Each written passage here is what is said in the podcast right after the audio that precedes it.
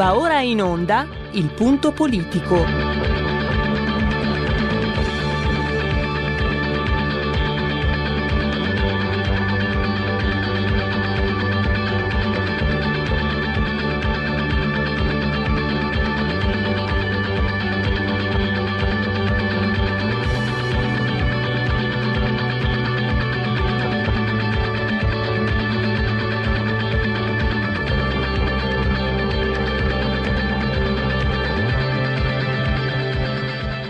Ma se non state attenti, i media vi faranno odiare le persone oppresse e amare quelle che opprimono. Malcolm X. C'è una radio, Radio Padania, che io capita qualche volta di ascoltarla ed è veramente una paura ascoltarla, una, c'è una rabbia, una, un odio che è totale e non si può nemmeno pensare a fare spallucce, pensare che questo odio, siccome è irrazionale, occorre in qualche modo dimenticarlo. Occorre in qualche modo farlo rientrare nel dibattito politico. E poi sguatteri del padrone un cazzo. Sguatteri del padrone un beneamato cazzo. Vi invito però ad ascoltare ogni giorno per 5 minuti Radio Padania Libera.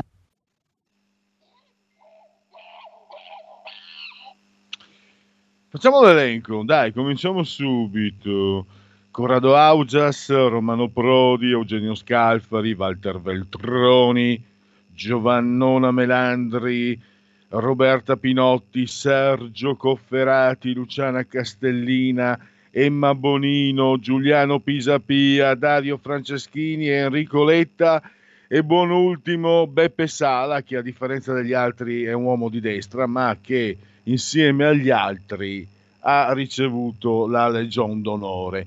Diciamo che dal 92 a oggi la Francia a questi personaggi è grata. E c'è quel detto, nessuno fa niente per niente. Si dice in dialetto, neanche il can muove la coda per niente. E come mai? Eh, queste... Resta un mistero. Resta un mistero per cui, per, per quale motivo la Francia deve attribuire, ha attribuito dal 92 a oggi queste importanti onorificenze istituite, pensate, nel 1802 da Napoleone Bonaparte. Insomma, con tutto rispetto, non sono gli ambrogini questi, hanno un certo valore, anche perché, scusate, questa l'avevo sul gozzo, quando una cosa, se tu vuoi dare importanza a una città meravigliosa come Milano, questa è la mia posizione personale, vuoi dare importanza a una città fantastica come Milano, istituisci un premio, ma non chiamarlo Ambrogino, perché già nel suono lo sminuisci. La Legion d'onore, pensate, la patrie, però resta un mistero, no? io me lo sono sempre chiesto, mi sono dato delle risposte che non si possono dire però, ma come mai? Sta di fatto che la Legion d'onore è basata agli onori della cronaca eh, non, per, non per i motivi che vi sto dicendo io, ma perché Corrado Augias l'ha restituita in quanto la stessa onorificenza è stata attribuita da Macron al, al, leader, al leader, egiziano, quindi in ossequio al, um, al caso Regeni. Tra l'altro, verrebbe da dire che eh, Augias e gli altri potrebbero anche perché no? Pourquoi pas? Criticare il governo che con l'Egitto sta facendo affari aerei, eccetera, eccetera, affaroni, non affari semplici.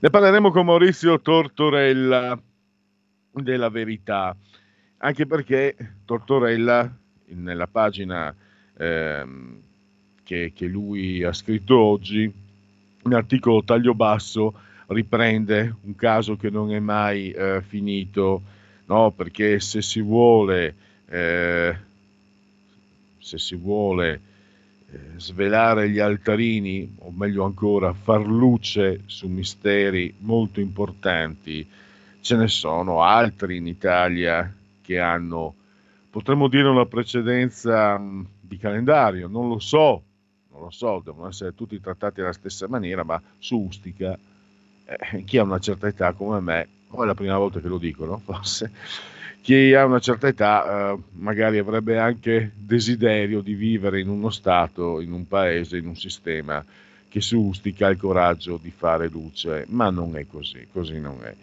E ricorda proprio Tortorella che eh, continua, nonostante le promesse di Renzi nel 2014, era Presidente del Consiglio allora, eh, continua a rimanere il segreto sul rapporto rivelatore del colonnello del Sismi Stefano Giovannone, che aveva fatto un rapporto sull'attività dell'OLP e sui legami con l'Italia.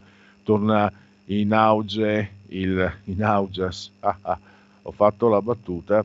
Torna, torna, si torna anche a parlare no, del famoso famigerato Lodo Moro, che sarebbe stato in qualche modo stipulato nel 1973, detta in soldoni, eh, l'Italia chiudeva un occhio sui traffici d'armi dei terroristi palestinesi, in cambio mh, avrebbe, il territorio italiano avrebbe goduto di una certa impunità.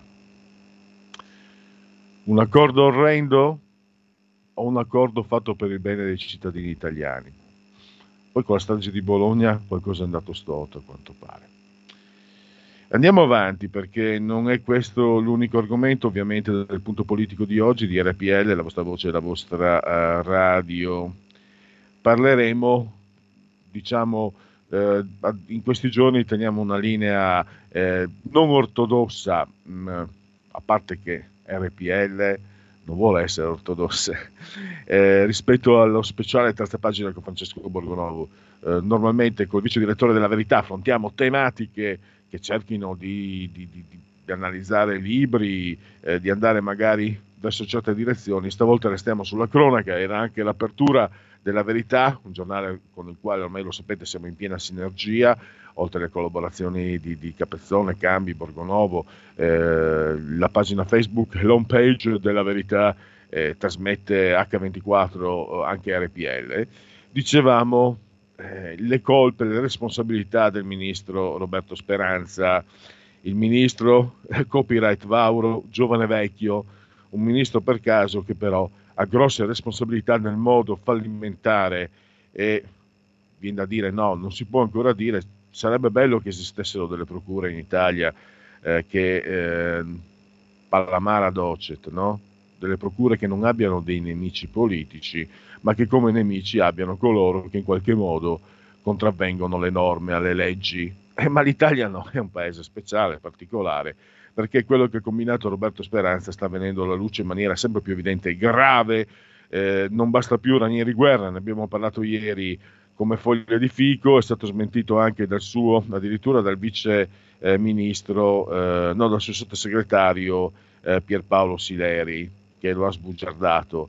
L'Italia era in gravissimo ritardo per il piano pandemico, fermo il 2006, e Roberto Speranza, eh, tra le figuracce delle mascherine regalate ai cinesi e il libro sparito, il libro fantasma, eh, sta emergendo sempre di più come una specie di, di vice Azzolina. Sta di fatto che lui e il suo complice Mimmo Arcuri sono sempre di più, queste sono parole mie, il Bonnie e Clyde della salute pubblica italiana.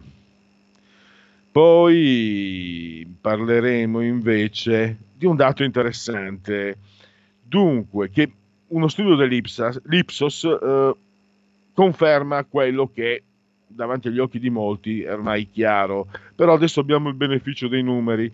Dunque, eh, i ricchi votano a sinistra, i poveri votano a destra. Un'indagine Ipsos ha stabilito che eh, il, 35%, il 38% degli italiani si definisce benestante. Questa percentuale sale al 55% tra coloro che votano PD.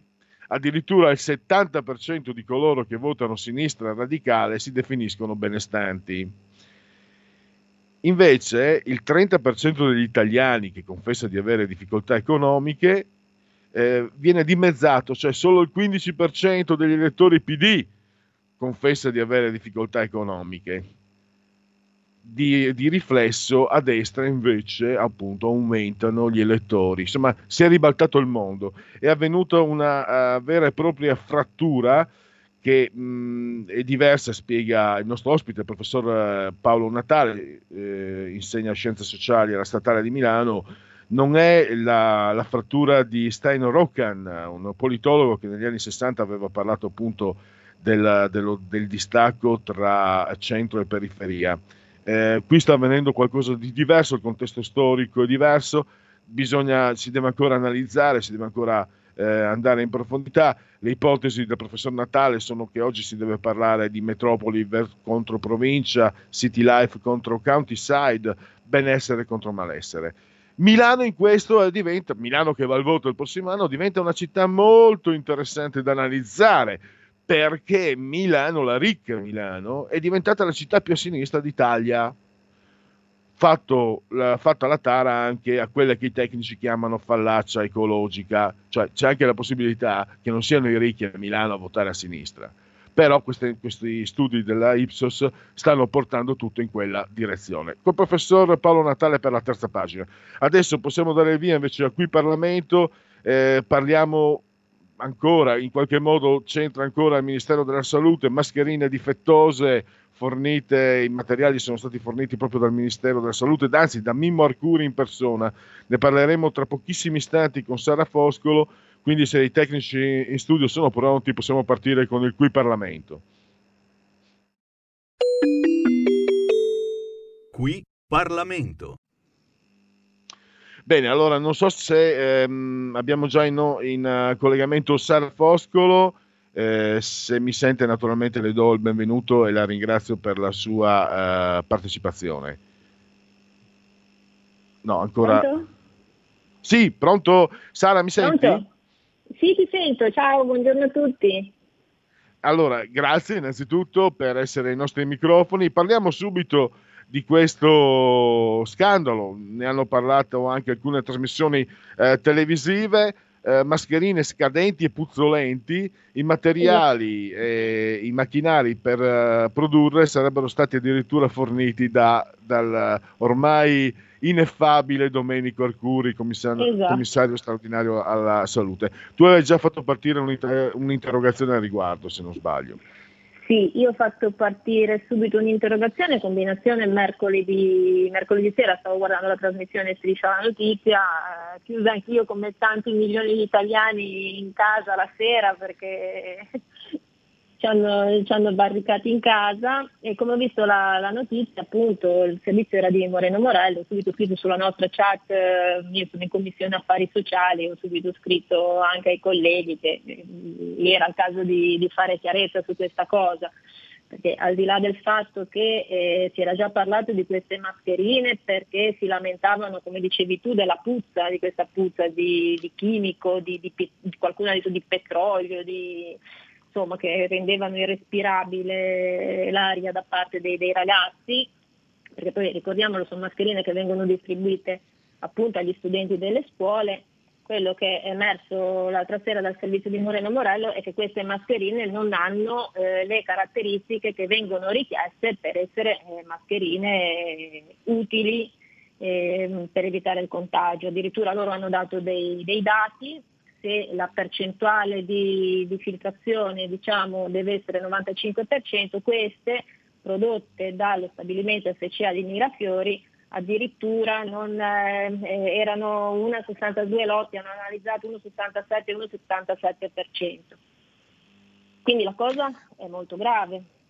Cosa è molto grave perché eh, già si era verificato in passato, perché quando a maggio Arcuri aveva fatto quella conferenza stampa dicendo che non bisognava lucrare sulla, sulla salute, speculare sulla salute, che quindi le, le mascherine dovevano, dovevano, avere un prezzo, un prezzo, calmierato, aveva dato 50 centesimi come, come costo di queste mascherine. Già allora alcune analisi avevano, mh, avevano, portato alla luce il fatto che già quelle non erano, non erano a norma, Addirittura, eh, questo lo diceva sempre il servizio di striscia la notizia l'altra sera, su tre lotti analizzati, i due che venivano dalla Cina per assurdo erano a norma, però non, aveva, non potevano avere le, il marchio diciamo, dell'Istituto Superiore di Sanità perché non avevano il marchio CE, mentre quelle prodotte in Italia purtroppo queste caratteristiche non le avevano.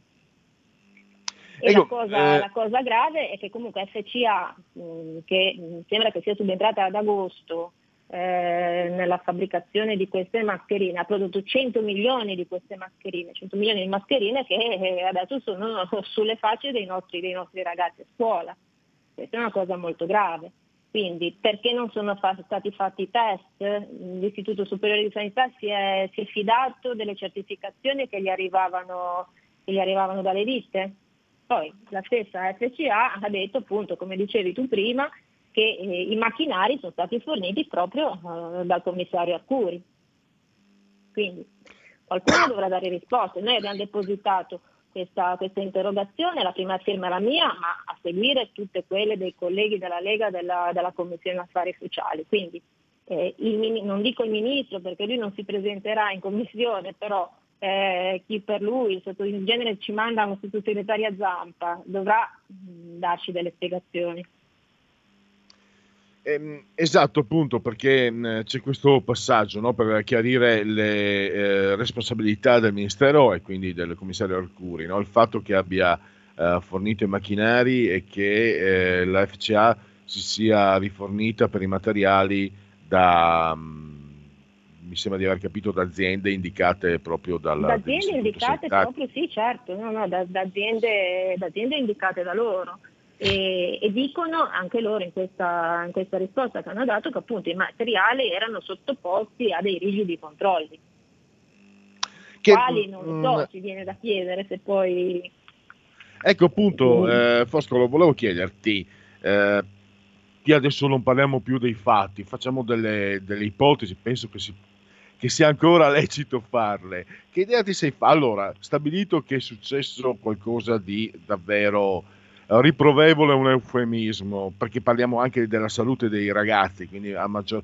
la salute è sacra, soprattutto in Italia, quella dei giovani lo è ancora di più, no?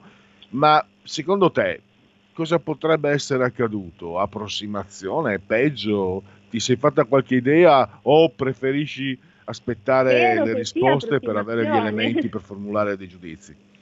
Spero che sia approssimazione. Ecco, sarebbe io... grave, scusa Sara, sarebbe, sarebbe, sarebbe grave, molto però grave. sarebbe più grave se qualcuno invece l'avesse fatto proprio con l'intento di, di magari guadagnarci su, sulla pelle dei ragazzi, però io spero che sia approssimazione. Eh, questo allora è, è, quanto è accaduto. Io non so, per il momento penso eh, che con Sara Foscolo possiamo concludere. Noi siamo sempre come RPL Radio, Sara, siamo sempre a vostra disposizione per aggiornamenti, eh, mi arrivano sempre puntuali i vostri comunicati, quindi io cerco di seguire il più possibile e magari appena avrai degli eh, speriamo, no? perché comunque speriamo, questo governo fa, guarda, fa fatica mm. con, la, con, la, trasparenza, questi dovevano aprire il, il Parlamento come una scatola sì, di tonno, invece vediamo a partire dai esatto. GTS che c'è molta nebulosità da parte di questo sono governo. Sono diventati loro dei tonni, perché poi ci sono rimasti chiusi dentro, dentro questa scatoletta.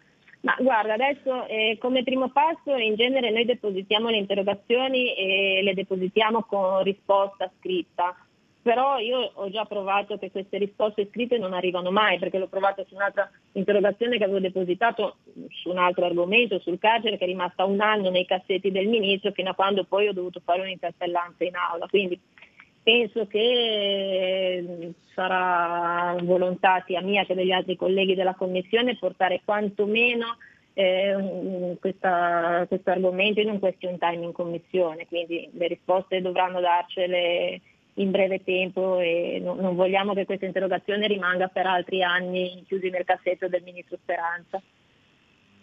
Assolutamente. Allora, intanto ci fermiamo qui. Io ringrazio ancora Sara Fosco della Commissione Affari Sociali. Grazie davvero e a risentirci Grazie a presto. A voi. Grazie a voi e buon pomeriggio a tutti. Grazie. Qui Parlamento.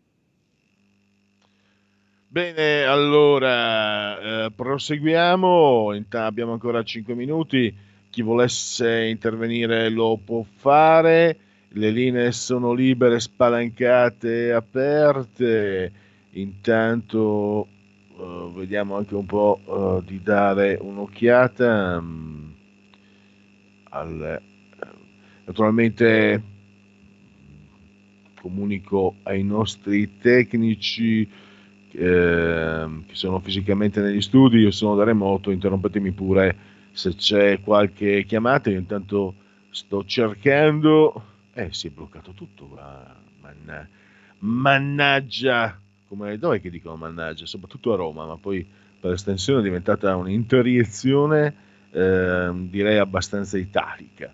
Record di vittime in Veneto, Bonaccini, arginare il virus, questa è l'apertura dell'ANSA, Pfizer Lema verso l'ok il 23, il 23. Il ministro Boccia domani il piano. Poi eh, la graduatoria dei medici specializzanti verso lo sblocco. Bellanova e a Bruxelles Italia Viva chiede il rinvio del vertice. Ah, mamma mia, del 2020, vedere ancora queste, questi minuetti, ero, non, non, non, me ne stupisco. Francia fuori dal lockdown, ma con un coprifuoco alle 20. Se, fotoansa, eh, la Cassazione condanna Tavares, sfregiò Jessica Notaro, aumentano le famiglie italiane con il reddito di cittadinanza, tra poco do la parola al primo ascoltatore in linea. Colpo a clan nel Trapanese vicino a Messina Denaro. Calano i residenti in Italia, un paese sempre più vecchio. Omicidio Raciti, speziale libero fuori dal carcere per fine pena. La parola che ce l'ha, pronto? Sì, pronto, salve Pellegrini, sono Fabrizio di Sabio Chiese. Ciao. Sì, allora, intanto per quanto riguarda la Legion d'Onore a tutta gente del PD o di sinistra, Beh, basta vedere gli affari che si sono fatti i francesi in Italia, praticamente ci hanno spolpato. Per dirne una, loro hanno comprato la Parmalat risanata a spese nostre con un miliardo e 400 milioni di euro e praticamente la Parmalat aveva in cassa un miliardo e 400 milioni. Guarda te, loro si sono comprati un'azienda con i soldi dell'azienda risanata con i risparmi degli italiani. Poi se vogliamo parlare delle banche, la BNP Paribas si è mangiata la Banca Nazionale del Lavoro, che praticamente non aveva nessun problema di liquidità ai tempi, però chissà perché era una banca molto vicina alla sinistra, gliel'hanno venduta ai francesi e non è più ritornata in mani nostre. Se vogliamo parlare delle centrali nucleari francesi, noi abbiamo chiuso le nostre, però siccome noi siamo un paese energivoro che lavora con le acciaierie la notte, praticamente noi facciamo lavorare le loro centrali nucleari di notte quando loro dovrebbero spen- spegnerle o comunque metterle al minimo, invece la corrente gliela mangiamo noi. Cioè potrei continuare parlando della Telecom, parlando della, delle assicurazioni generali che sono governate dai francesi. Praticamente quelli del PD hanno aperto le porte alla Francia e la Francia ovviamente vuoi che non gli dia la legion d'onore. Io gliela darei al mio vicino se il mio vicino stesse lì tutto il giorno a farmi i favori. So a pulirmi il prato, a tagliarmi l'erba, a mettermi a posto il tetto. Fabrizio, Cavolo, vuoi che non gli dia? Fabrizio, fammi parlare con te un istante, volevo aggiungere, non sì, serve, sei molto sì. molto informato, vedo. Eh, io mi sì. ricordo anche negli anni 90, soprattutto noi in Padania, non so bene il centro-sud, ma siamo stati invasi dai centri commerciali che erano praticamente tutti francesi, non sto a fare i nomi. e anche lì un bel giro, anche lì un bel giro d'affari. Sì, praticamente quando hanno venduto la Rinascente e tutti i supermercati italiani allo Shan e adesso guarda caso perché lo Shan stava fallendo, chi è che gliel'ha comprata? Gliel'ha comprata la Conad italiana. Quando fanno i soldi li fanno loro, quando fanno i debiti li mangiamo noi. Potremmo parlare di De Benedetti quando ha venduto la Francia la Valeo, che era l'azienda europea più forte nell'automotive e praticamente gliel'ha venduta ai francesi. Adesso mi fermo qui perché sennò mi viene da piangere perché veramente la Legion d'Onore possono appendersela da qualche parte.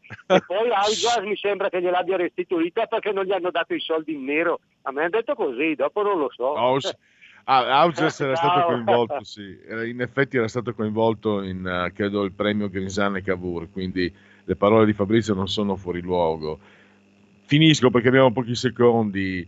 Eh, credo che magari perché se ne può parlare, no? credo che tutto risalga alla fine degli anni Ottanta, quando cade il muro di Berlino, si disgrega l'impero sovietico e cosa fa? La Germania si prende, si annette la Germania Est e crea la piattaforma, no? lo spazio per, eh, per il mercato del, dell'ex paesi, paesi sovietici, della, della, cortina di ferro e la Francia eh, pretende per lasciare in pace la Germania di avere l'egemonia in Europa e l'Italia è stata venduta. Noi qua ci hanno fottuto marci con Tangentopoli, quelle robe lì che si stanno, si stanno rivelando come molto, molto fake news, molto bufale, molto esagerazioni, eccetera, eccetera.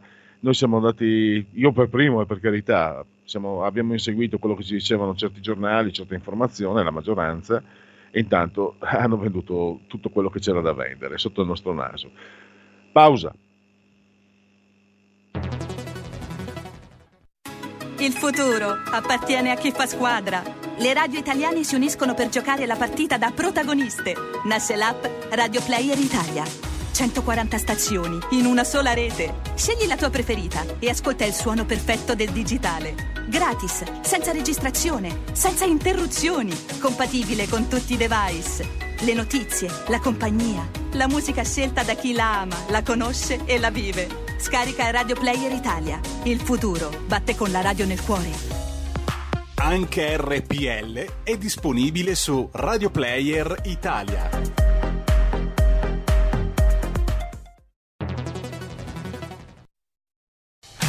Porta con te ovunque RPL la tua radio. Scarica l'applicazione per smartphone o tablet dal tuo store o dal sito radiorpl.it. Cosa aspetti?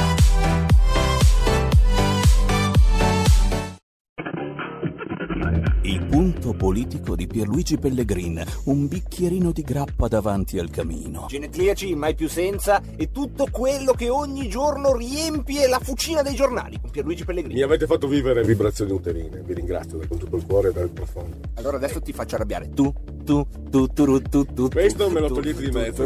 Dalle 14.30 la rivoluzione è appena iniziata. Buon divertimento su RPL.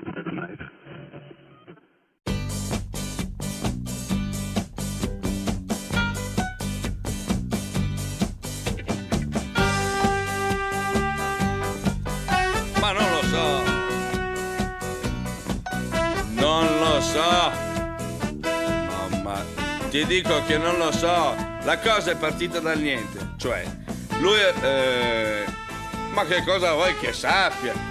Ha messo su un disco, no? Che era quello lì del... Ehm, che parla di quello che eh, gli volevano portare via l'orto. Allora lui ha messo su questo disco non, che era cantato non quello dell'orto, quell'altro ma non lo so! Allora un bel momento eh, eh, gli fa, va bene, allora vi approfittate così della gente? Io ti giuro che se venissi a sapere, ma non lo so, dai! Da domani si volta pagina, va bene? Cos'è la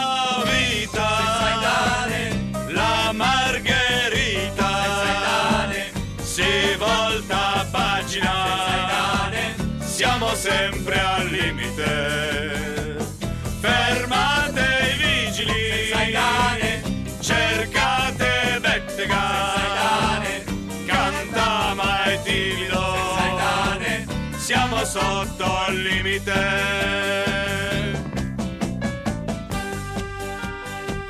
Ma non lo so, si è messo lì nudo come un verme che faceva schifo solamente sentirlo parlare.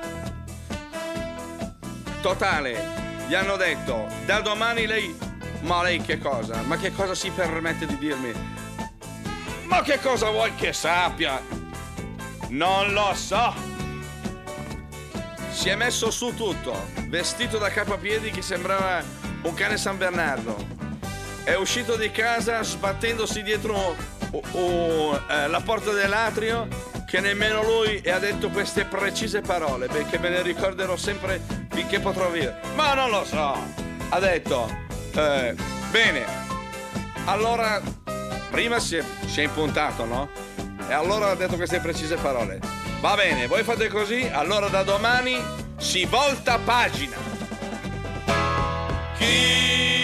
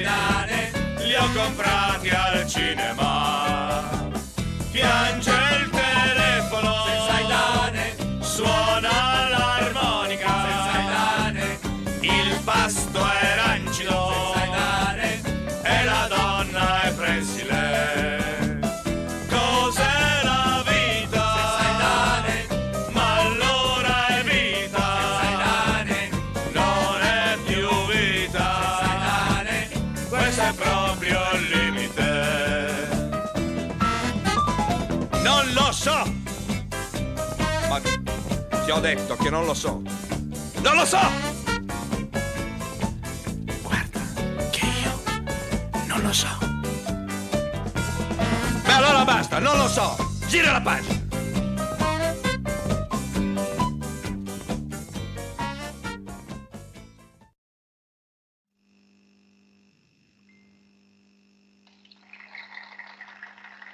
Applausi alla proposta musicale proveniente direttamente dai studio, dallo studio da parte dei nostri tecnici. Eh, prima dei convenevoli formulaici, credo ci sia un'ascoltatrice che è rimasta in gentile e cortese attesa. La parola assolutamente a lei. Pronto? Pronto, buongiorno, sono Vittoria dalla provincia di Imperia. Io invece lo so purtroppo. Io la, la Legion d'Onore non l'accetterei neppure di regalo. E sa perché? Perché si è veramente in cattiva compagnia. Uno per tutti, il generale Beh. Alphonse Juin, che è stato quello della Ciociara. Sa il libro, poi il film La Ciociara con Sofia Loren? Bene, Le, lui era marocchina- il le marocchinate. Ecco, lui era il comandante di quei marocchini, gli ha dato mano libera per due giorni di fare tutto quello che volevano senza nessuna punizione. Quindi hanno saccheggiato, rubato, stuprato uomini, donne, vecchi, bambini e anche il prete che ne è morto. E a quello lì hanno dato, mh, Charles de Gaulle ha dato la Legione d'Onore. Io in quella compagnia non ci vorrei stare nemmeno di pinta. Punto. Bene, bene, giustissimo. Grazie a Vittoria, un nome che peraltro mi è molto molto molto caro. E non- io non, non ero a conoscenza eh, di- del fatto appunto che il responsabile di quegli atti eh, terrificanti eh, fosse stato insignito, quindi a maggior ragione, a parte che poi queste onoreficenze, sinceramente, eh, non so, secondo me era sempre qualcosa di loffio. Convenevoli formulaici per dirvi che siete simultanei con noi quando sono scoccate 15, le 15.08, noi chi? RPL Radio, la vostra voce, insieme ai tecnici in studio Roberto Colombo e Federico, credo, non so, ma se c'è Federico un salutone anche a lui, tutti e tre o tutti e due sospesi a a 99 metri sopra il livello del mare. La pressione ci dice 1019.8 millibar, la temperatura è 7.1, la temperatura esterna è sopra lo 0, 21 quella interna, 85% l'umidità.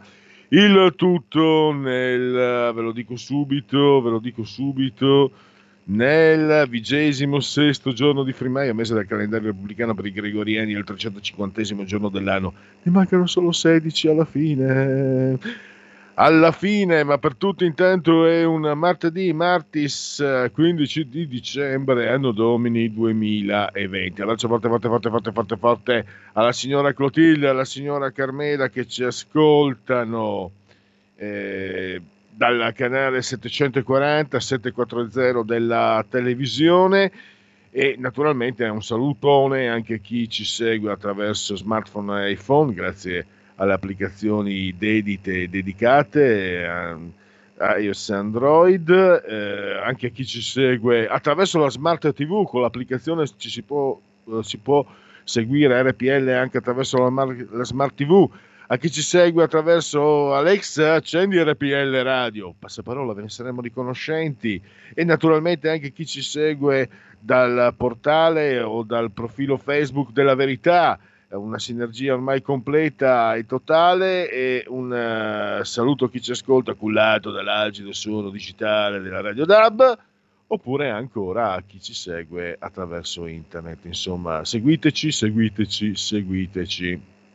Tra l'altro avete sentito insomma anche eh, le ultime notizie sugli ascolti che danno eh, in un incremento davvero notevole eh, del- della- degli ascolti di RPL, quindi eh, buone- in un anno così difficile, così complicato per tutti, almeno su quel fronte stanno arrivando buone notizie eh, sugli, sugli ascolti. Insomma, sapete cosa vuol dire il fatto, no? addirittura quadruplicati su YouTube, eccetera, eh, significa una cosa bella per voi.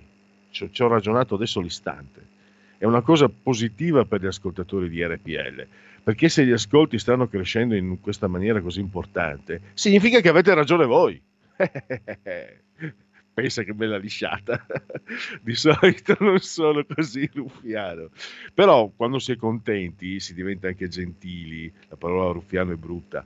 E quindi era anche perché io sono un paresiarca, comunque queste cose se le dico, le penso. Avete ragione voi a seguire RPL e siete sempre più numerosi, pazzesco.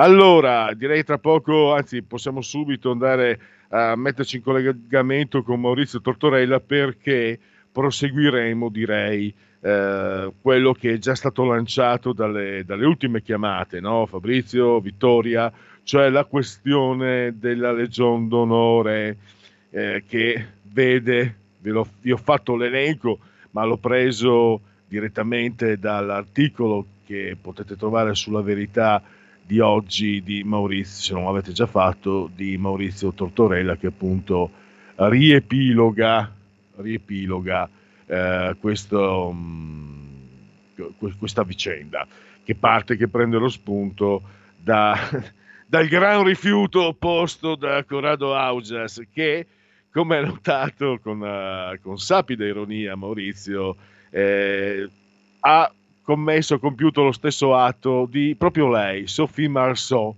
che in casa padana ci ricordiamo per il famoso film con Mel Gibson, ma che divenne famosa, la bellissima, bisogna dire, bravissima Sophie Marceau, per un film a mio avviso orrendo, litigai in classe anche col prete, mi ricordo ero al liceo, vollero parlare di quel film orrendo e io litigai con tutti perché mi faceva orrore, se ben giovine e di umili origini sul cinema sono un po' snob. Sta di fatto che anche Sophie Marceau ha restituito quattro anni fa la Legion d'Onore, quindi Corrado Auges eh, si rassegni, non è il primo a porre il gran rifiuto. Sto scherzando, ma l'argomento è serio e, e, ne parliamo subito con Maurizio Tortorella che abbiamo in linea. Benvenuto e grazie per essere eh, ai nostri microfoni, Maurizio. Grazie a te per Luigi e buonasera a tutti. Allora, eh. tra l'altro, eh, tu nella pagina, no, hai una pagina completa, eh, prendi spunto e, e, fai anche un elenco che è molto interessante, molto importante, no? perché a, abbiamo la crema, sembra poi un salotto tra Repubblica e via delle botteghe oscure di una volta, no? l'elenco che fai di Legion d'Onore e la domanda è ma come mai la Francia è così grata a queste persone? E lì le risposte rimane, rimangono aperte e poi ritorni su quelle che sono, come dire, è, una, è un filo conduttore no, della, del tuo giornalismo d'inchiesta, no? la verità sustica che ancora non si sa. E anche questo però in qualche modo diciamo che, visto che si parla dei segreti sul caso Regeni, magari si potrebbe anche cogliere il destro per parlare di questi segreti che restano e fanno parte in modo molto pesante della storia italiana, insomma.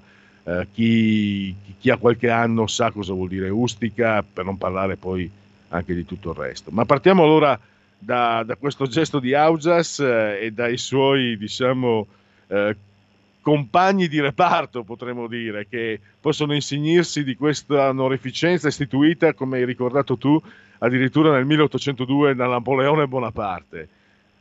Beh, sì, io ti ringrazio per, per, perché mi dai l'occasione di parlare di questa, di questa vicenda che è eh, sto parlando di Ustica che a me preme moltissimo, ma in generale perché la, la storia che appunto è emersa ieri per me è piuttosto divertente. Ieri cosa è successo? Che eh, dopo l'annuncio di Augias che avrebbe appunto restituito la, la, sua legione d'onore per protestare contro, contro il fatto che la Francia la, la, la regalava anche a Abdel al-Sisi, il, il, presidente egiziano, che appunto lui accusa di aver coperto eh, vergognosamente le, le, le, torture contro il nostro, il nostro concittadino. E ieri altrettanto hanno fatto, cioè hanno restituito, hanno annunciato, avrebbero restituito anche loro, la loro Legione d'Onore, Sergio Cofferati, Luciana Castellina e Giovanna Melandi. Ora mi sono detto, come caspita, quattro in un colpo solo, tutti di sinistra estrema. Quindi ho detto, allora andiamo a vedere. E allora ho fatto una brevissima ricerca quello che può essere possibile a un giornalista che, che, si mette a scartabellare online, a trovare anche negli archivi della, della Legione d'Onore eh, francese, perché ci sono, ci sono ovviamente, eh, eh, c'è, c'è, anche il sito della Legione d'Onore, dell'Ordine Nazionale della Legione d'Onore online, insomma ne ho trovati in totale 18, non sono pochi. Eh, C'è anche qualche, qualche rappresentante moderato nella politica, intendo dire, per esempio Claudio Scaiola che è stato ministro eh, de- de- dell'interno eh, de- di, un governo Berlusconi, ma il- la, la sperequazione, lo- la sproporzione è impressionante, nel senso che eh, ci sono in media eh, 15 contro 1, insomma. Ecco, eh, non- non- Scusa, eh, Maurizio, a- partire dal 92, eh, questo elenco Io, io parte sono dal... partito dal 99, ho deciso, ho deciso di limitarmi agli ultimi vent'anni grosso modo, quindi sono partito da Eugenio Scalfari che l'ha, che l'ha ricevuta nel 99. Eh, dopo di lui è toccato a Veltroni, Walter Veltroni, poi a Massimo D'Arema, a Franco Bassanini che è stato eh, ministro, ministro della funzione pubblica e ha ottenuto eh, la sua legione d'onore perché per i forti legami intrattenuti con la Francia durante il suo incarico da ministro della funzione pubblica e mi sono domandato cosa abbia potuto legare la nostra eh, inefficientissima funzione pubblica, la nostra amministrazione statale con la molto efficiente invece amministrazione francese e appunto magari fosse successo qualcosa di utile, ma che non mi pare che purtroppo sia accaduto. Poi, che ne so, altri nomi che mi vengono in mente sono quelli di Giovanna Melandi, che è stata ministro eh, dei, dei beni culturali, che ha ottenuto il, il suo, il- la sua legione d'onore per, per il contributo alla diffusione dell'arte contemporanea, e anche lì uno si pone il dubbio del perché. Poi, che ne so, Piero Fassino, eh, eh, Romano Prodi ovviamente come poteva mancare, e anche due sindaci di Milano, cioè Giuliano Pisapia e Beppe Sala. Ovviamente c'è anche Carlo De Benedetti, poi c'è Enrico Letta, Dario Franceschini e ministro, l'ex ministro Roberto Pinotti eh, della difesa, tutti del PD. E ho detto, ma caspita, è un, bel, è un bel parterre, ovviamente tutti di sinistra, tutti, tutti elegantemente eh, eh, blasé e, e- e quotati nel, nel- nel- nel- nell'empireo della, della- della- della sinistra democratica e più elegante e quindi mi è parso giusto raccontare questo, questo questa concentrazione particolare. E poi per fare un po' di polemica, perché ovviamente questo è poi il lavoro del giornalista, ho proposto a Corrado Augias eh, di restituire anche le sue onorificenze italiane, perché lui ne ha due importantissime, lui è grande ufficiale e, e- e cavaliere di Gran Croce dell'Ordine al Merito della Repubblica. E ho suggerito a- ad Audias, visto che eh, giustamente lui ha protestato per il trattamento riservato a chi, a chi, eh, ha coperto la morte di Regeni, le sue torture, di eh, restituire queste due oh, importanti onorificenze italiane come segno di protesta nei confronti di- delle istituzioni italiane che eh, a distanza di oltre 40 anni coprono, e lo hanno fatto anche di recente, eh, la verità eh, su, oh, sulla strage di Ustica del- del- del- del- del- dell'estate del 1980.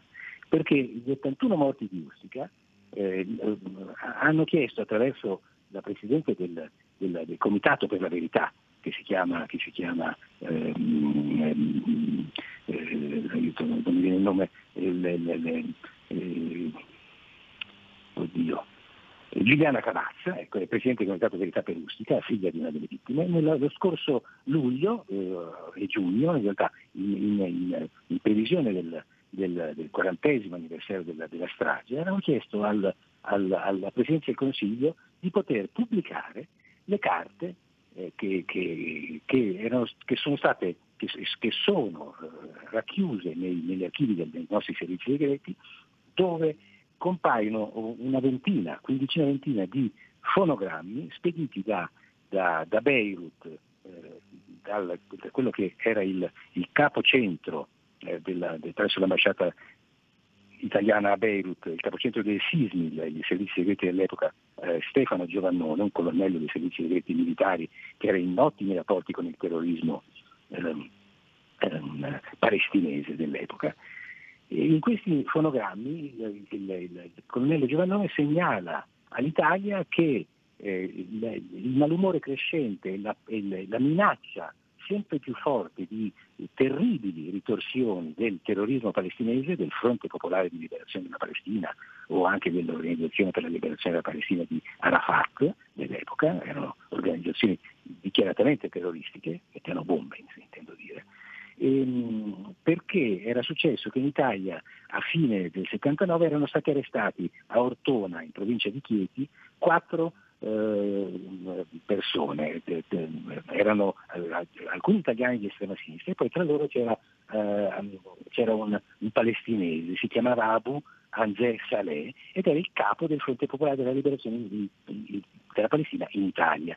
Cosa, perché li avevano fermati i carabinieri? Perché questi signori portavano in un furgoncino due missili terra-aria di fabbricazione sovietica, eh, arrestati e processati.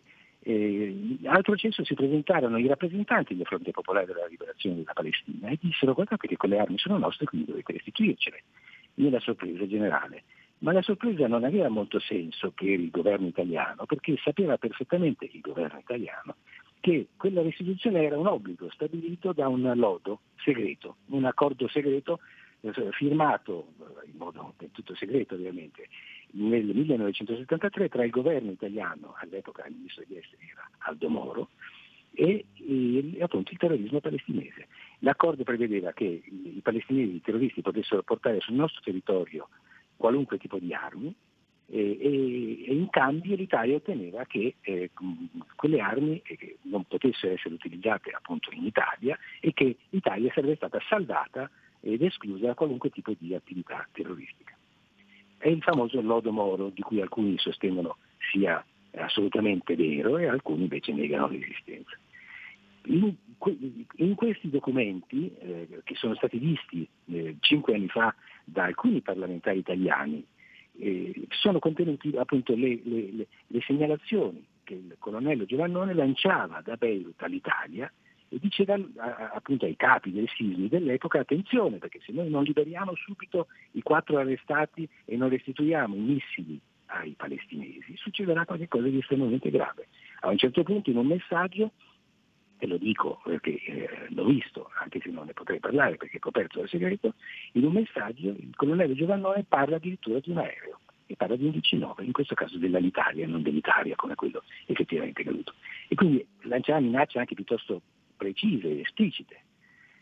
Cosa è successo? Che alla povera eh, signora, signora Carazza, Presidente del Comitato per la Verità Perustica, eh, il SID, cioè il, il- il, il- il- capo dei servizi, dei servizi segreti italiani in questo momento, il Dipartimento di Informazione per la Sicurezza, scusami, il PIS, ha risposto il 7 agosto scorso che purtroppo era impossibile liberare queste, queste- queste informazioni è- e lo ha fatto su carta intestata del- della Presidenza del Consiglio, quindi evidentemente il Presidente del Consiglio è assolutamente informato da vicenda, è inevitabile che sia stato così. Ecco, dottorella, Eh, io- per- permettimi di interromperti, stavo pensando, un pensiero mio, che a sinistra, sul caso Ustica, ma non solo, sono molto molto bravi a denunciare, a parlare. No, io mi ricordo un bel film, peraltro, eh, Il muro di gomma, loro poi fanno eh, la trasmissione televisiva con i Santori, con i Lerner, e tutto, e tutti indignati, è tutto un dire, è tutto un denunciare. Poi però,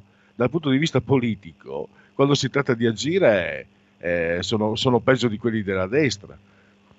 Cioè, Beh, sono, sono- sono ancora più immobili, non fanno, fanno- fanno molto meno. Direi che sono- fanno peggio se possibile, sono proprio dei depistatori, perché eh, non- la, la gente non lo sa, ma in Italia la, la giustizia penale e quella civile hanno dato due risposte totalmente dif- diverse su Ustica. La giustizia penale ha stabilito che sicuramente non è stato un missile, perché sicuramente è da escludere che quella notte sul cielo di Ustica potesse esserci una battaglia ehm, aerea come mille volte anche nel film che citavi è stato ipotizzato. La ipotesi del missile invece è stata eh, asseverata da una sentenza della, del civile che senza alcuna prova, senza alcuno studio, senza alcuna perizia ha ipotizzato questa verità e, ha- e in base a quella verità ha- ha, devo dire giustamente, stabilito i risarcimenti nei confronti delle vittime e delle familiari delle vittime. Però la giustizia italiana non è mai arrivata a una verità vera e definitiva sulla, sulla- sulla- sulla strage di Ustica.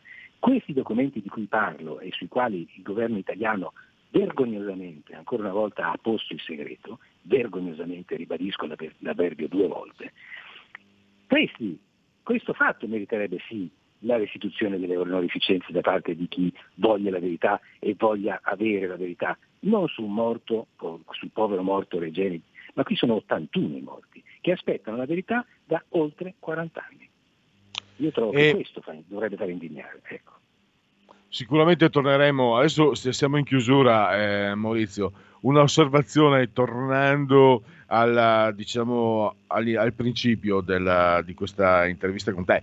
Eh, uno potrebbe dire tutte queste persone di sinistra hanno avuto le legion d'onore perché eh, diciamo eh, per quale motivo? io me lo sono domandato. Si scopre, si scopre, io ho scoperto per esempio che su questi 20 anni, 13 anni sono stati, eh, sono 13 sono gli anni di potere di, di, di, sinistra al governo. Ci può essere un legame? Perché no? Gli interessi nazionali, se posso dire quello che mi sgorga dal cuore, la sinistra non è che li abbia sempre fatti.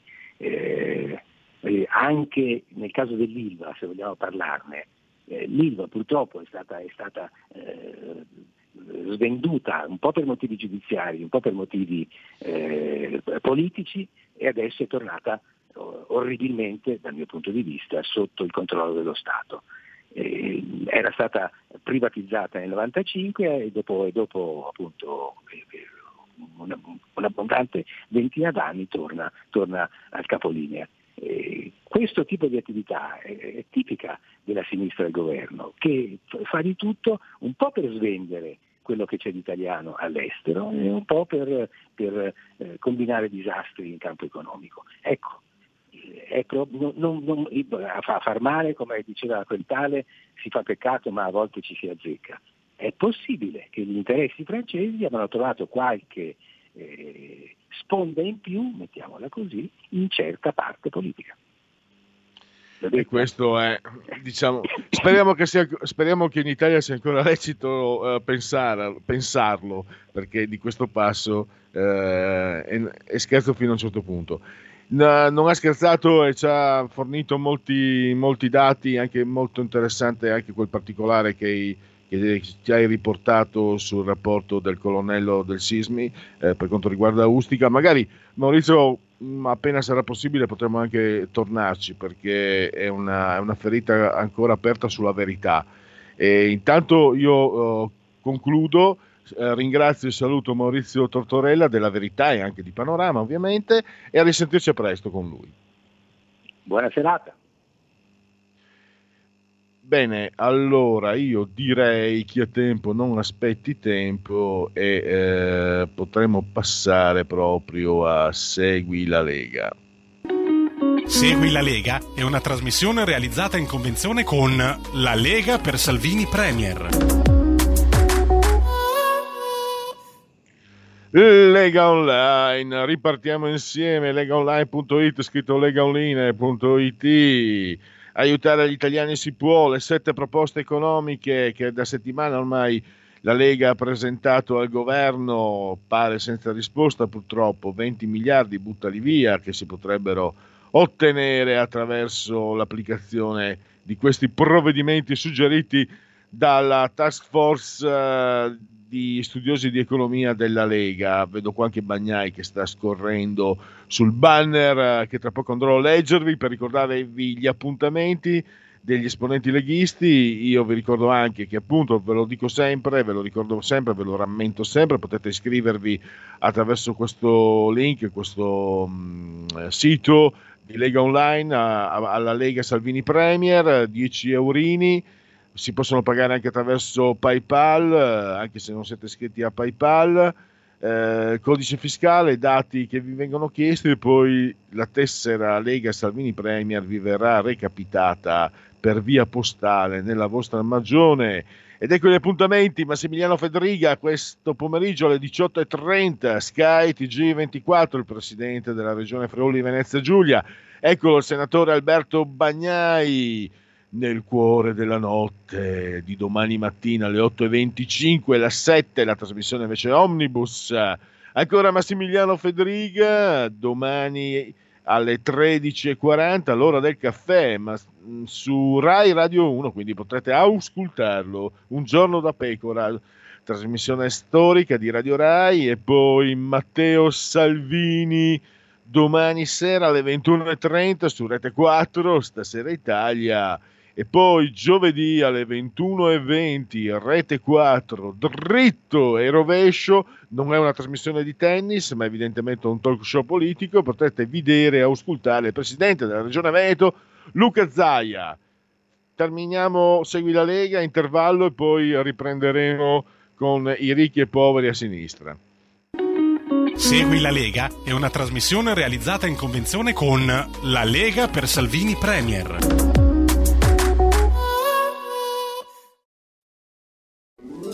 Stai ascoltando RPL. La tua voce libera, senza filtri né censura. La tua radio.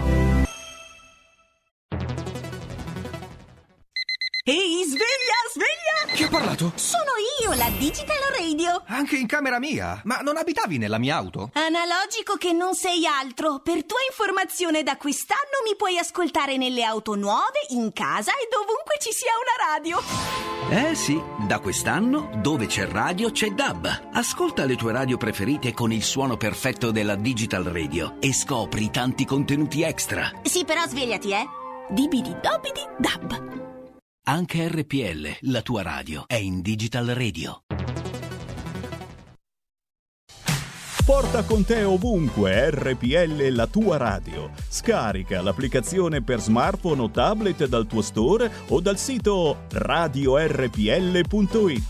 Cosa aspetti?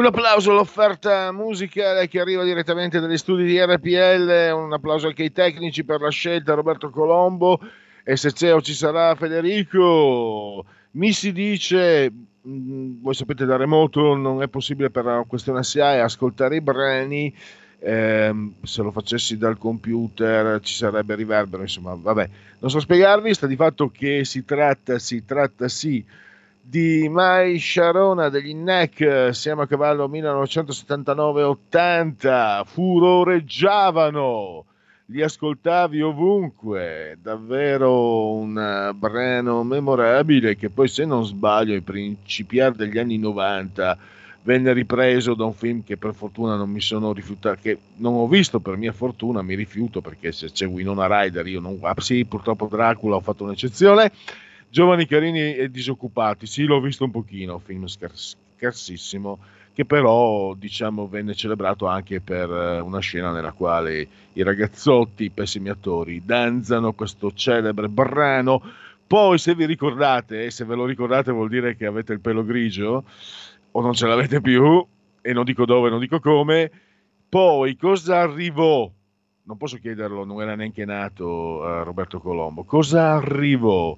A riempire i nostri panorami pentagrammatici, arrivò nella primavera dell'80 Message in a Battle dei Police e poi comunque erano anni in cui a dire il vero non mancava il buon pane musicale che invece non c'è più ora.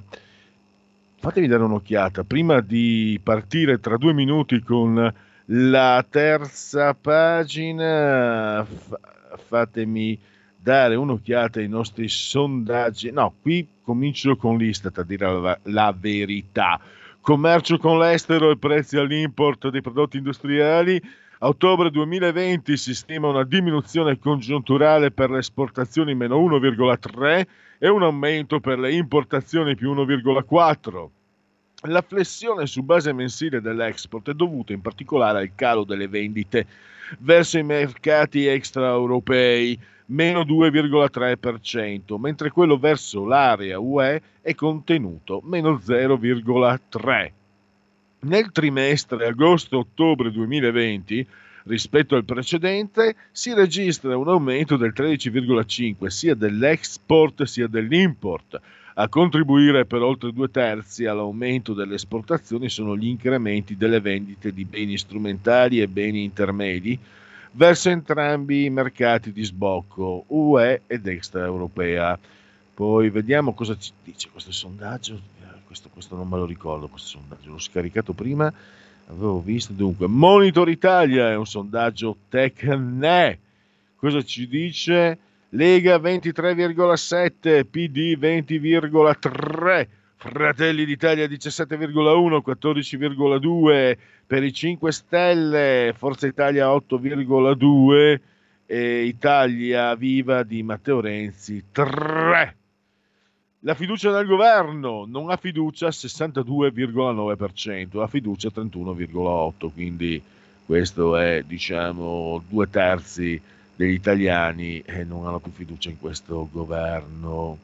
E poi eh, vediamo, no, ma questo, queste sono percentuali. Ah, i membri del governo, il voto Conte 37,5, Speranza 34,4, Gualtieri 26,2, Lamorgese 26,4, Di Maio 17,8. Leaders politici 37,6 Meloni, 31,9 Salvini, Zingaretti 23,7, Berlusconi 23,3, Calenda 18,4, Renzi 13, ultimo fanalino di coda 9,4. Eh, chi gestirà i 209 miliardi che arriveranno dall'Europa?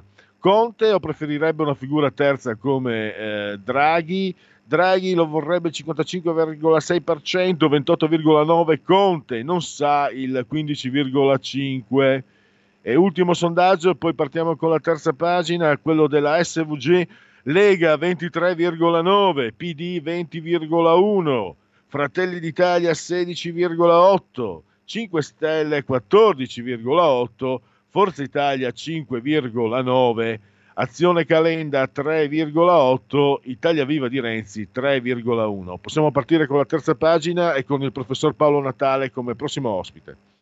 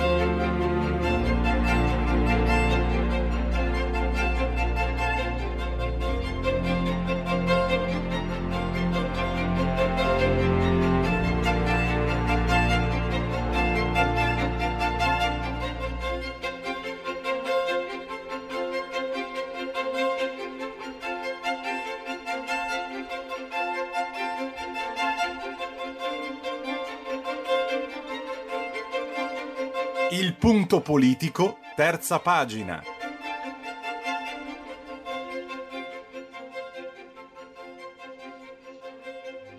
Allora, eh, credo mh, ci sia già in collegamento con noi il professor Paolo eh, Natale, che è docente di sociologia e di scienze sociali. Se lo abbiamo al telefono lo saluto e lo ringrazio davvero per la sua disponibilità. Ci sono, purtroppo sono in macchina perché sono stato imbottigliato e quindi non sono riuscito a fermarmi, per cui magari la voce non sarà perfetta, ma insomma. Incrociamo le, le dita, prof- professore, incrociamo le dita perché la stiamo sentendo molto bene. E allora c'è un argomento, dunque la percezione c'era già tutta, ma in un articolo che è apparso anche sul sito degli statigenerali.com, lei certifica come un'indagine scientifica della Ipsos eh, confermi i poveri votano a destra e i ricchi a sinistra. Questo è detto in modo brutale. Poi ci sono delle riflessioni che ritroviamo nel suo, nel suo interessantissimo editoriale che eh, suggeriscono sarebbe troppo anche pericoloso, no, professore, fermarsi e dire ah ecco, abbiamo- noi ovviamente non siamo, no?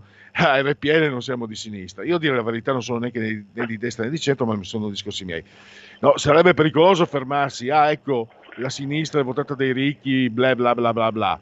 Eh, delle, si parla di fratture sociali anche, si parla di, di sconvolgimenti, il ruolo di Milano, no? la ricca Milano che è diventata la città eh, più a sinistra eh, che ci sia forse in Italia. Però bisogna anche stare attenti perché ci possono essere magari eh, la fallacia ecologica che ci potrebbe indurre a conclusioni troppo affrettate. Insomma, parecchia carne al fuoco, sto parlando troppo, a lei la parola per spiegare ai nostri ascoltatori quello che è accaduto in questi anni, che sta accadendo e quello che potrebbe eh, provocare questo, questo cambiamento sociale.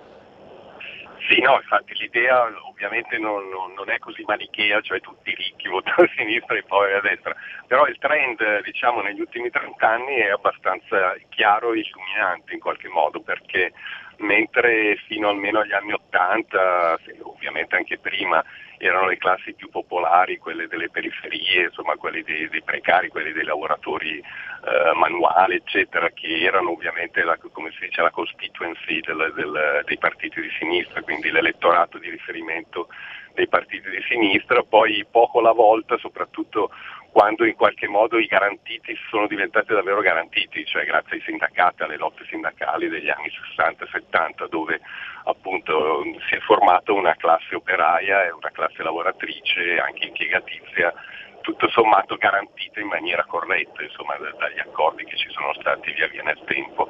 E questo ovviamente poco alla volta ha portato invece a una rimodulazione proprio dei rapporti esistenti tra, tra l'elettorato di, di- di aree più deboli, diciamo così, e l'elettorato e, e i partiti, i propri partiti di riferimento.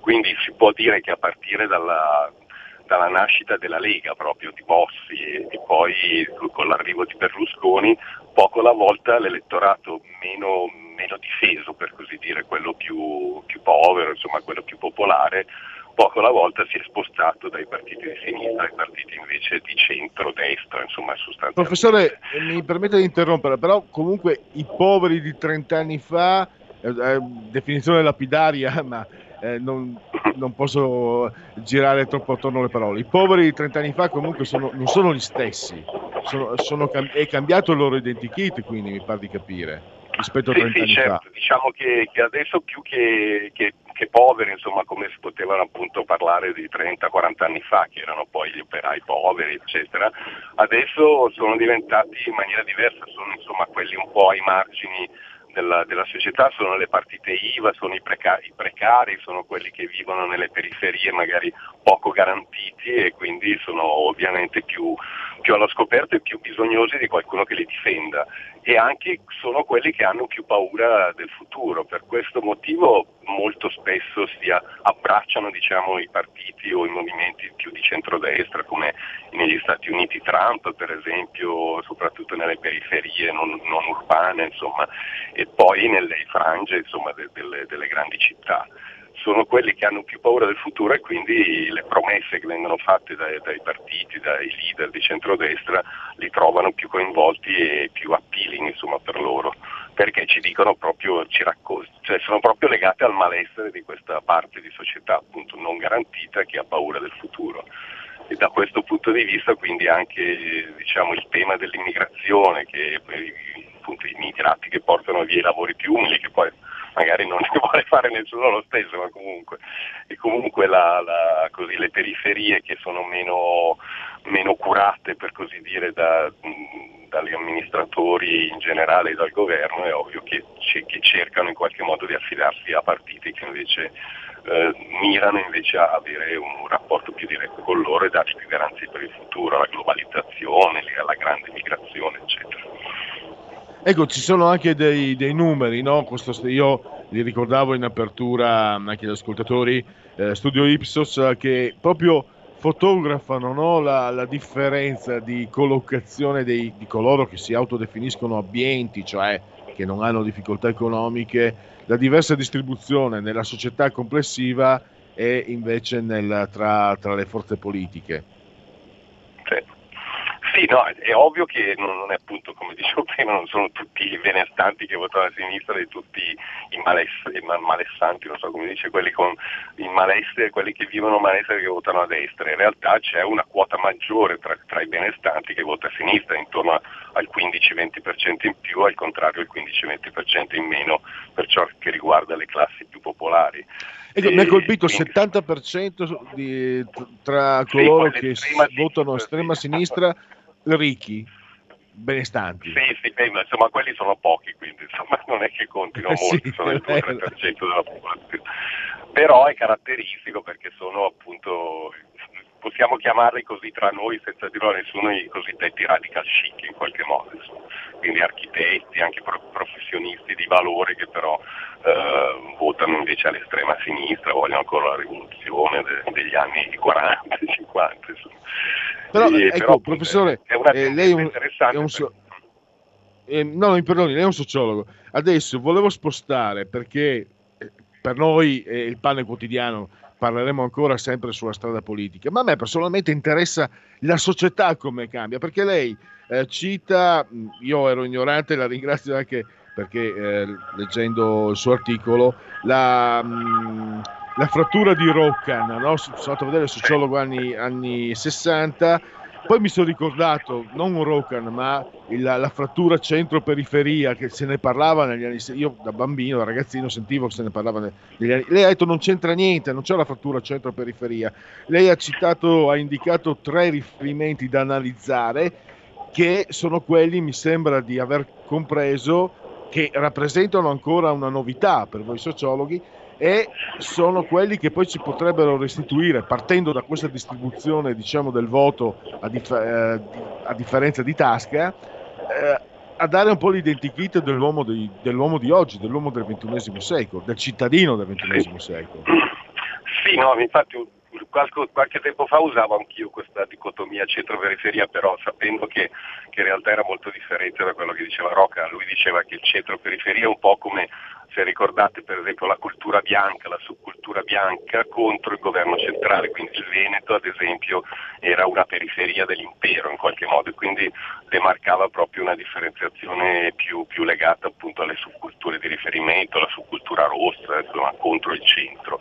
Adesso invece la chiamiamo di centro-periferia in maniera un po' erronea appunto perché di fatto assistiamo anche a questo fenomeno per cui in tutte le aree più centrali del paese in Italia ma anche a Londra, anche nel resto d'Europa in realtà il voto per la, per la sinistra o per i laburisti, insomma per il centro-sinistra è maggiormente accentuato, le famose ZTL si ricordano, invece le, le, le aree invece più periferiche sia all'interno delle città, quindi le periferie delle grandi città sia alle periferie in generale rispetto invece al, alle città più, più, più in generale eh, stanno tendenzialmente votando sempre più a, cioè, nei partiti di centrodestra, Trump, Johnson, la Le Pen, eccetera, o in Italia Salvini, Meloni e così via.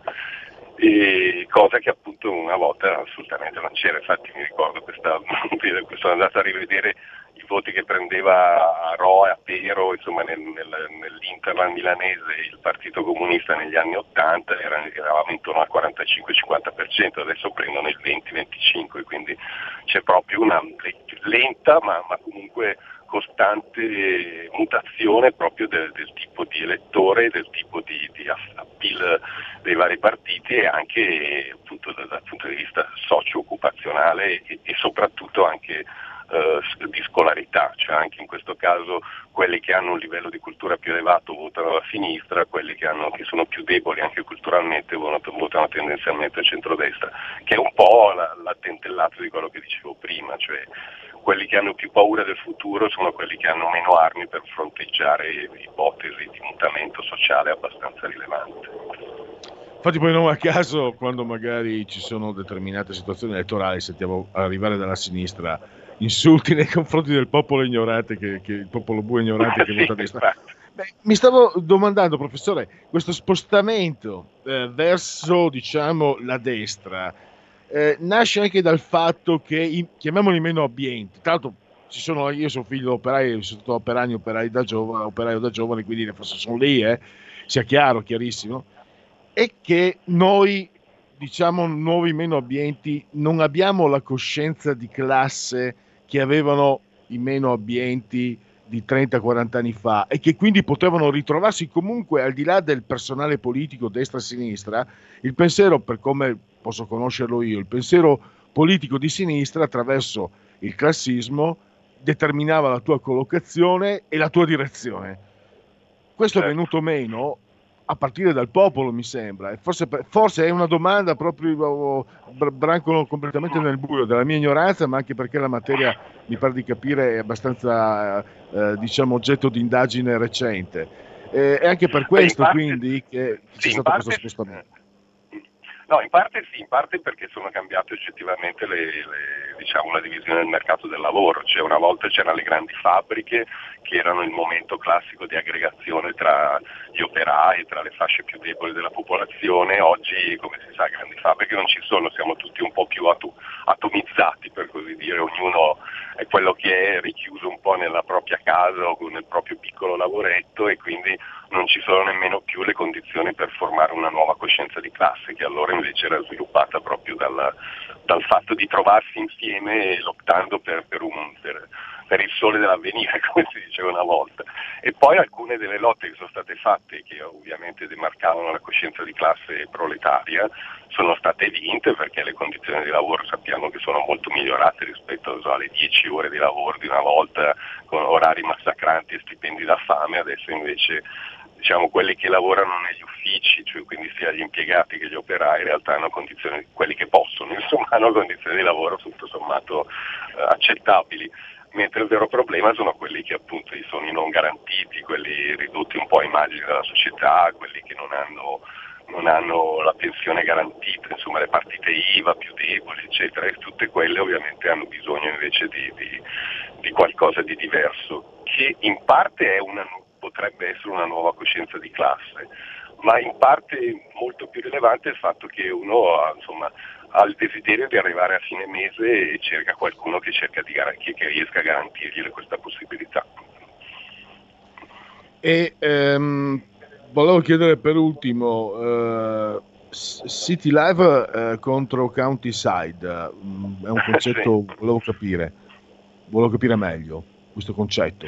Beh, l'idea è un po' quello che dicevamo adesso, cioè City Live sono coloro che sono appunto garantiti, che, che abitano nelle città, insomma, nella parte centrale della città e quindi hanno risorse a disposizione un po' più elevate degli altri. Countryside invece sono quelli che abitano diciamo, nelle campagne o nei centri più piccoli, insomma, hanno, dove c'è un livello di povertà più diffusa, ovviamente salvo, salvo eccezioni per carità, eh, comunque che hanno livelli di vita un po' più basso e anche livelli di, di, di culturali, di, di scolarità più basse e quindi come dicevo hanno meno mezzi a disposizione per guardare con fiducia nel futuro, soprattutto poi in questo periodo di pandemia dove il futuro è sempre più incerto un po' per tutti, quindi per loro ancora di più. Eh, va bene, allora eh, noi direi che per il momento possiamo concludere. Ringrazio davvero ancora eh, molto il professor Paolo Natale, mi auguro di averlo eh, nuovamente ai nostri microfoni per continuare su quella che ormai possiamo definire una, una vera e propria indagine su quello che, che, siamo noi, anche al di là, attraverso la politica capire quello che... perché mi sembra che sia questo no, l'obiettivo, anche attraverso sì, la sì, politica vero, capire... Ragione. Ha ragione, questo è un ingresso un pochino diverso dal solito, però è un ingresso che ci permette di capire anche come stiamo cambiando noi insomma, rispetto agli anni 80, 90, insomma, nell'ultimo, sì, nell'ultimo secolo. Certe diciamo. volte, professore, sembra, io lo dico dal mio punto di vista, ovviamente eh, si vive di pane politiche, sembra che tutto finisca con la politica, debba iniziare a finire con la politica. Se, se io vi invito ancora all'istatigenerali.com, andate a leggerlo con attenzione questo editoriale che è anche molto comunque scorrevole e vi rendete conto, lo dico agli ascoltatori, professore, e chiedo conferma a lei, insomma, che attraverso la politica, la politica deve aiutarci a definire quello che siamo, quello che stiamo diventando, non può essere solo un fine, altrimenti eh, non se ne esce sì, più, no, no, mi sembra. Ha perfettamente ragione, in realtà la politica ci permette a volte, soprattutto diciamo, le adesioni politiche, e con le loro motivazioni ci permettono di capire come, sta cambiando, come stiamo cambiando noi e quindi e la società, quindi diventa.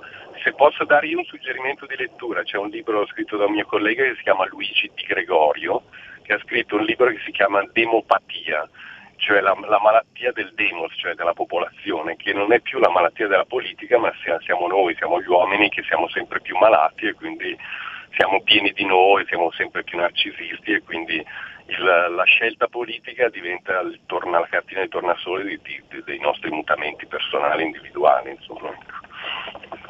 Benissimo, grazie ancora a Paolo Natale, al professor Paolo Natale e a risentirci a presto, professore. Grazie a voi, buon lavoro. Allora, eh, no- comunicazione in diretta, eh, niente terza pagina, eh, Francesco Borgonovo ha avuto, avuto un problema, niente di, mh, di grave, però è impossibilitato a partecipare alla trasmissione, per cui io direi che adesso andiamo all'intervallo. La regia vi offrirà, vi proporrà, Roberto Colombo e forse anche Federico vi proporranno un brano musicale e poi riprenderemo con le telefonate, con gli aggiornamenti dalle agenzie e con naturalmente gli immancabili genetriaci.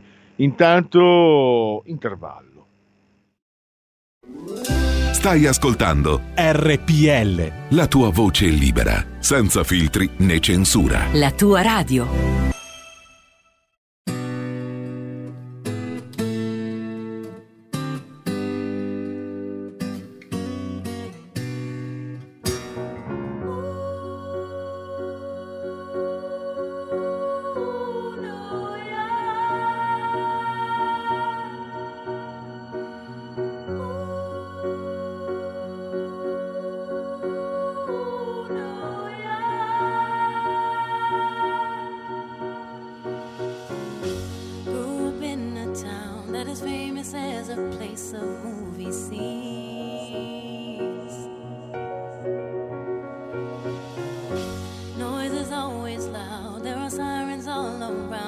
Streets of me.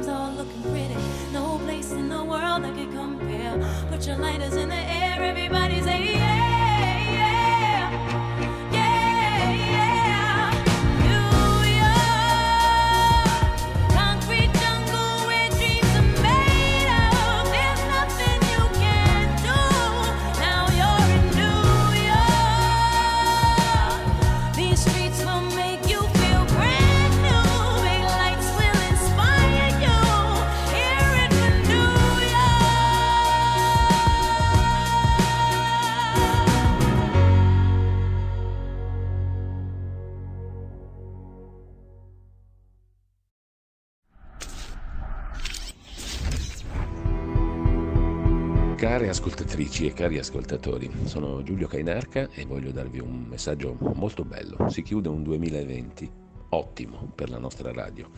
Gli ascolti sono cresciuti, la programmazione è cambiata ed è anche stata evidentemente molto apprezzata. Eh, sulla web tv del nostro sito radiorpl.it, sulle applicazioni, su Facebook, su YouTube, i nostri ascolti sono molto cresciuti. Vi do solo qualche dato. 2020 sul 2019. Tra settembre e dicembre 2020, rispetto all'anno prima, su YouTube siamo cresciuti del 455% di iscritti, del 60% di visualizzazioni, del 392%, quasi quattro volte, di pubblico. Su Facebook, sempre tra settembre e dicembre 2020 sul 2019, più 133% di visualizzazioni a 560.000 nel trimestre, più 66% di interazioni. Insomma, siamo cresciuti su entrambi i mezzi dalle 3 alle 4 volte di ascoltatori. Quindi semplicemente grazie. In particolare sono cresciuti gli ascolti nella fascia tra i 35 e i 44 anni ed è cresciuto del 10% il pubblico femminile su quello maschile. Io posso solo dire una cosa, grazie a tutti i redattori e a tutti i collaboratori preziosissimi di questa radio e grazie soprattutto a chi ci ascolta, a voi, cari ascoltatrici e cari ascoltatori. Per il 2021 ce la metteremo tutta per migliorare ancora. Grazie, buon anno, buone feste.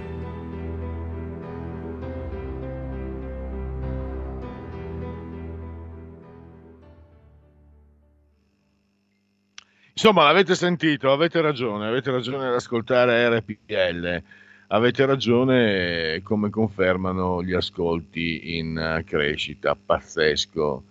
Allora, eh, linee aperte, non WhatsApp, eh, non ne faccio uso, non ne facevo uso eh, fisicamente in studio, ancor meno ovviamente sono anche impossibilitato a seguire da remoto. Andiamo a vedere quello che dice eh, Stefano Bolognini, che è assessore del, si può dire ancora Carroccio, qui dicono commissario Carroccio a Milano. Chiudere centri preghiera islamici abusivi. È assurdo pensare di aprire nuove moschee a Milano prima di chiudere quelle abusive. Saranno contenti i cittadini di tanti quartieri periferici milanesi come via Gonin, via Cavalcanti, via Lopez, per fare alcuni esempi, che da anni sono costretti a convivere con l'attività di centri di preghiera islamici abusivi e da anni ne chiedono la chiusura. La risposta del sindaco non è la chiusura di questi centri, ma l'apertura di nuove moschee. Lo dice eh, Stefano Bolognini, che è commissario della Lega Mi provinciale a Milano, e ass- nonché assessore alle politiche sociali della regione Lombardia. L'integrazione può avvenire soltanto tramite il rispetto delle regole, ha proseguito, aggiungendo auspichiamo che il prossimo primo cittadino di Milano abbia in cima alla propria agenda il rispetto delle regole eccetera. Ecco, come vedete, in un certo senso credo no, che si possa, è involontario, non è, non è cercato, ma eh, questa diciamo, eh, informazione che riguarda un politico della Lega si collega, eh, si collega con quello che eh, dicevamo prima con il professor Natale, no? la, la diversa distribuzione sociale e quindi la ricollocazione politica. C'è una telefonata, la parola chi ce l'ha pronto? Pronto Pellegrini, buongiorno, anzi buonasera. Eh, Salve. eh, sono, Ma- sono Mario. No, eh, volevo fare una nota dieta, se tu permetti, diciamo leggera, e poi un'incazzatura. Mi permetti? Va bene. Eh, la nota dieta, ma lo dissi tanto tempo fa, tante volte, vabbè, dovete soddisfare tutti i gusti, questo è giusto. Ma ogni tanto, siccome io sono un- veramente un patito, un appassionato della premiata ditta Burt Bacharach e Dion Warwick, se ogni tanto potete mettere qualche brano, ecco, per far piacere a un vostro fruitore, insomma, ormai fedele come me. E quindi, so, Mario, io- giro, giro allora, eh, giro la, la- la tua richiesta al nostro tecnico. Sai che quando sono da remoto non sono io che scelgo, e quindi dico, segno, indico a Roberto Colombo di possiamo assolutamente accontentare i nostri ascoltatori più affezionati, siete sempre di più Mario, e quindi eh, ancora di più ve ne siamo grati. Quindi. Poi Dion Warwick è, è- una cantante di, di- di- di valore, quindi ecco, questo non lo dico io e quindi mi sembra che sia anche con- molto condivisibile la tua opzione, la tua, la tua pref- preferenza. Insomma. Se, se- se mettessi i Joy Division che piacciono a me, probabilmente saremmo in pochissimi, ma Dion Warwick può essere anche condiv- è sicuramente condiviso quindi è una richiesta assolutamente... Eh, mozione accolta, Assessore Mario. Eh, Grazie, no, no, anche perché io giudico Burt Bacharach il più grande compositore del dopoguerra, quindi facevano una coppia fissa ormai. Bacharach compo- componeva e la Warwick cantava. Ecco, piazzatemi, non so, un Raindrops Keep Falling on My Head del film Butch Cassidy che è sempre una canzone fantastica.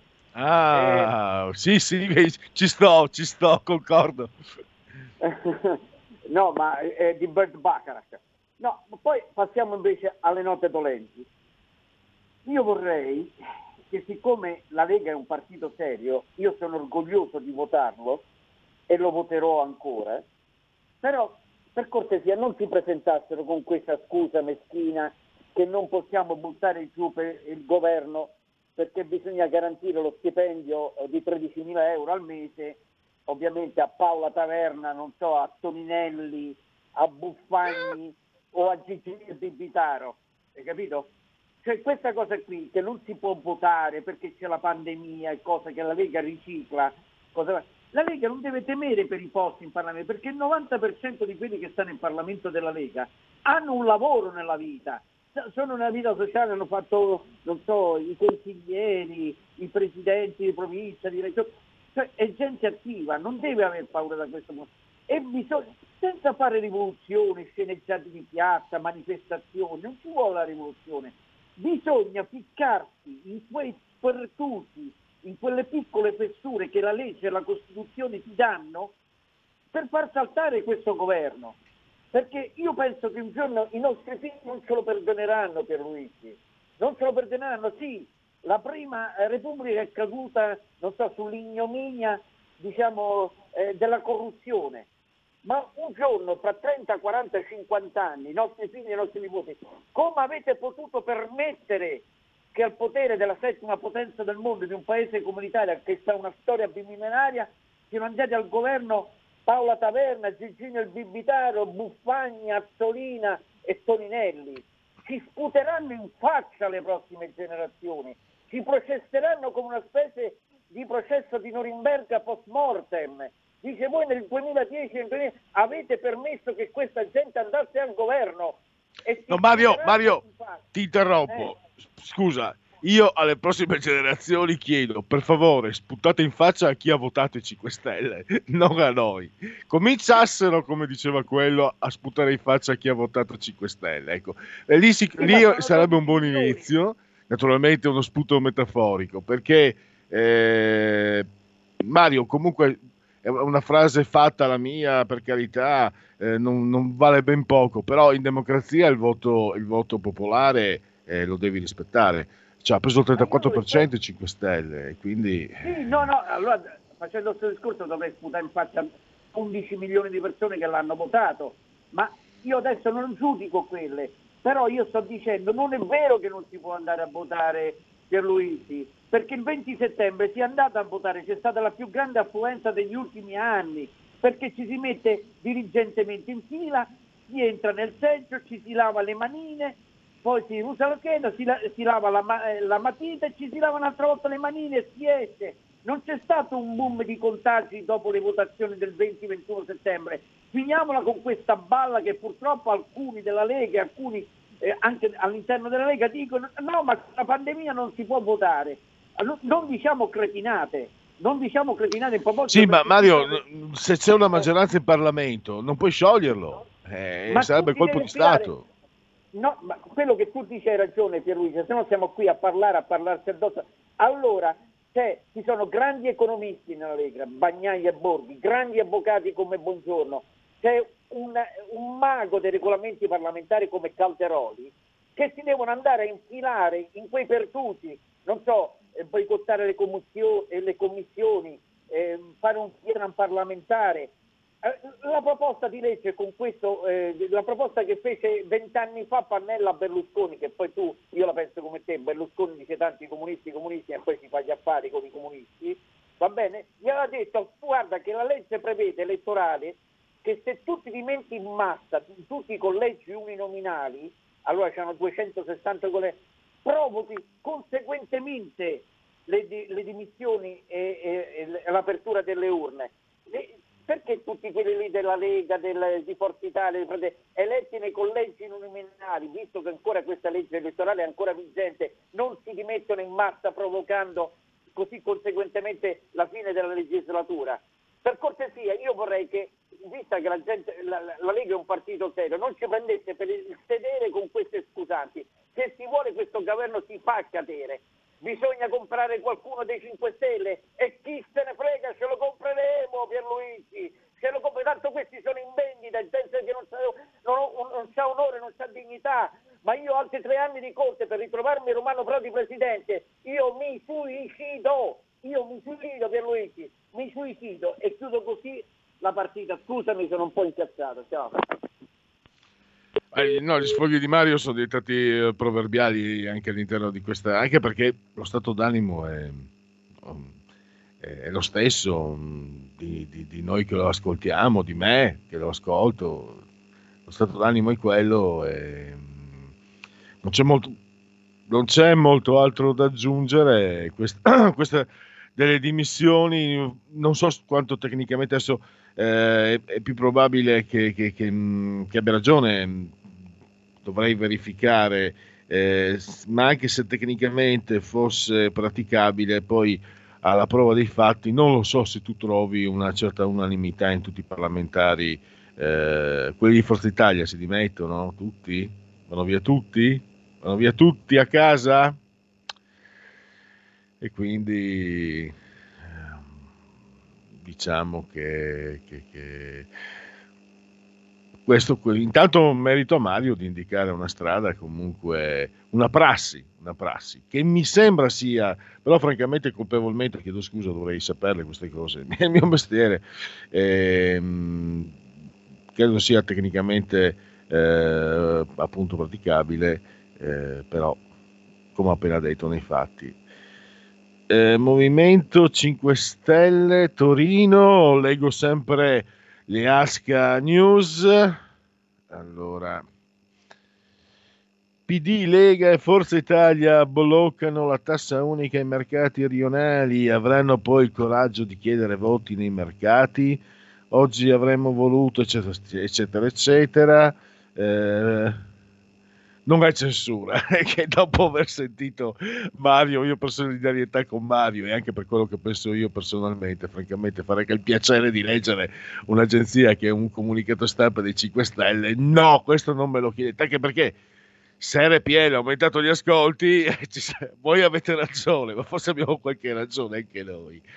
Eh, Salvini riunisce la segreteria della Lega, ecco qua, questo sì lo leggiamo, se si apre... Eh, ecco Salvini nella foto, mascherina a testa alta, e quelle sono le frecce tricolori, quindi deve essere una foto forse del 2 giugno. Al lavoro per un grande recovery plan italiano, nessuno sconto al governo, dice Salvini, e massimo impegno per proporre ricette costruttive per salvare l'Italia.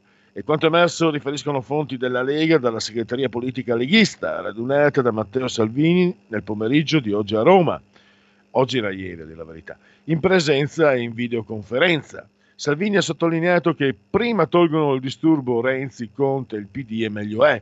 Il centrodestra è compatto ed è un'alternativa pronta a governare e aiutare l'Italia. Poi ha ricordato che questa mattina il centrodestra ha proposto soluzioni economiche, mentre il governo parla di rimpasti e poltrone. Migliaia di persone protestano.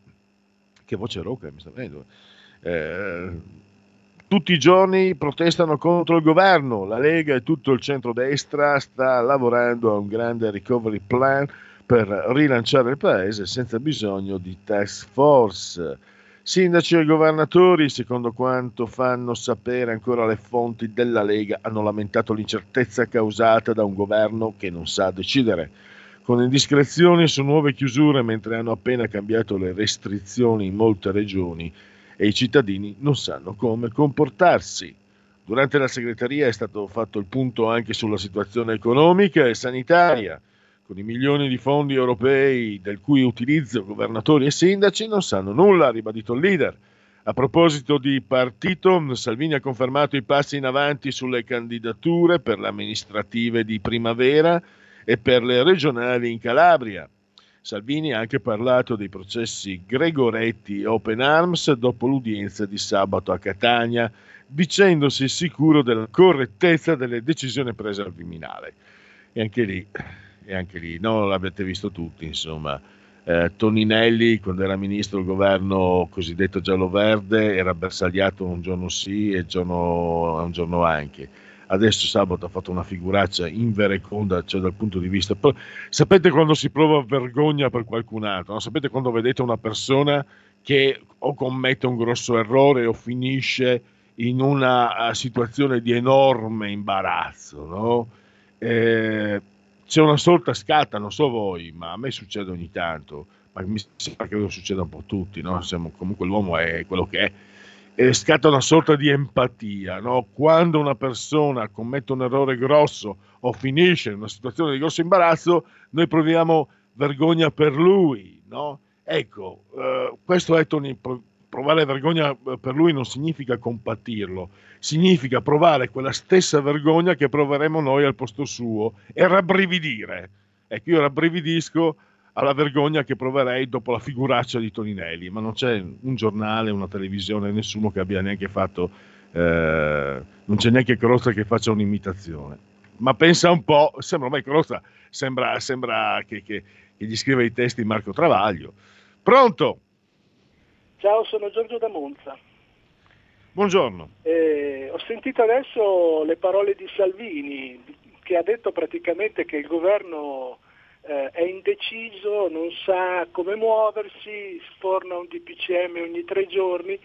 Beh, io non sono affatto d'accordo con eh, Salvini perché apparentemente queste DPCM che vengono eh, buttati fuori in maniera abbastanza incoerente potrebbero far credere che questi non sappiano che pesce prendere. In realtà lo sanno benissimo. Anzi, io credo che tra i vari eh, consulenti che hanno assunto questo governo di smandrappati ci siano anche fior di psicologi perché sfornare un DPCM a raffica ogni 3-4 giorni porta la gente in una situazione di incertezza e quando tu sei incerto cosa fai? Non agisci, non fai un tubo, resti chiuso, non fai un cazzo praticamente. Quindi sono, non sono affatto d'accordo con, con, l'analisi di Salvini. Questi sanno benissimo cosa fare e la pecoronaggine degli italiani che quando avranno, sentiranno un certo odore di fieno eh, bisogno di fieno vorrà dire che avranno raggiunto al pieno l'immunità di gregge tanto auspicata.